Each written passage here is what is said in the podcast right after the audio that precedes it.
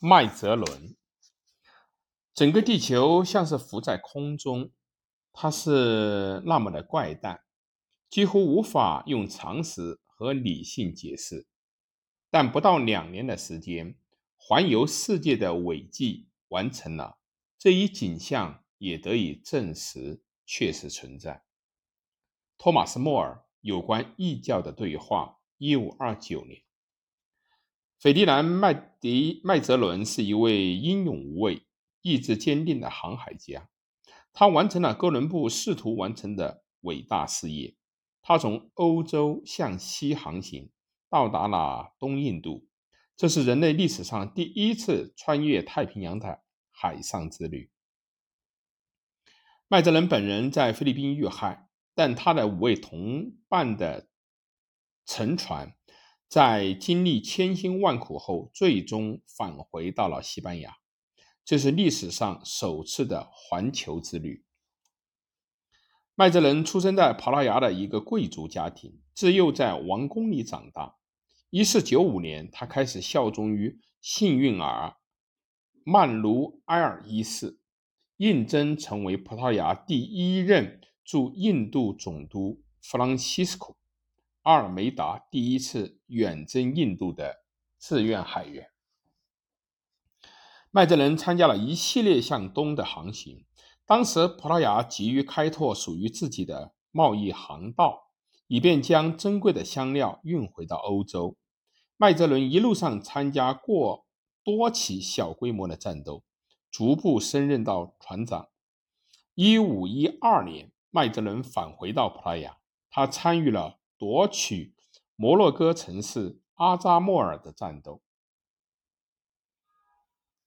在战斗过程中，一条腿负了伤，终于落下了终身的残疾。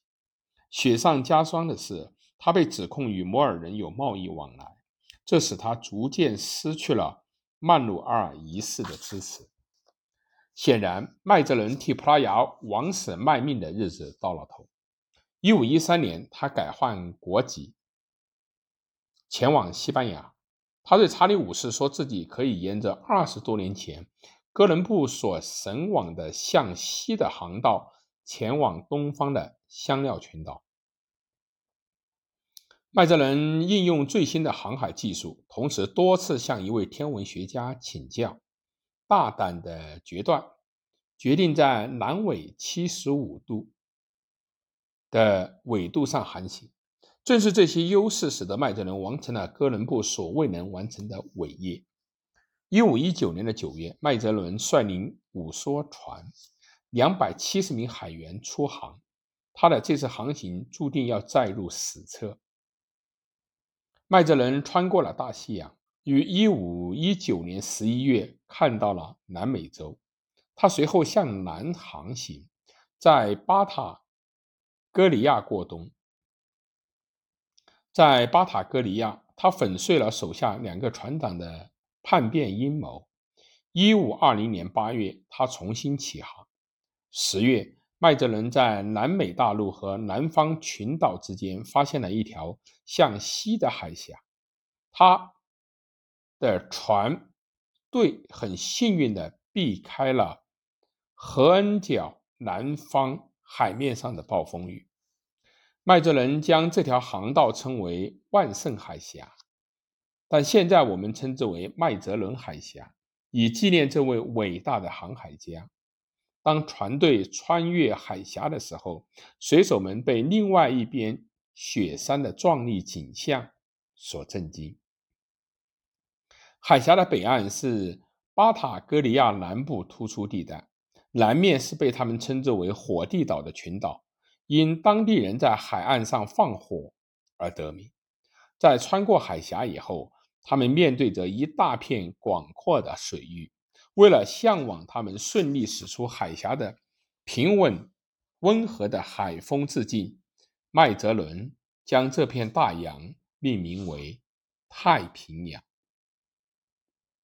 麦哲伦一行在太平洋上向西北方向航行了整整98个日夜，途中只偶然见到过一个多盐而贫瘠的小岛。他们的淡水并不充足，情势很糟，他们的补给快要耗尽，只能够食用发霉的饼干、老鼠肉和木屑维持生命。但麦哲伦没有停下航行的步伐，他说他宁可把船的表皮吃了，也不愿意放弃航行。事实上，船员们真的这么干过，他们把船航上包裹的皮革撕下来咀嚼。1521年的3月，他们抵达了菲律宾。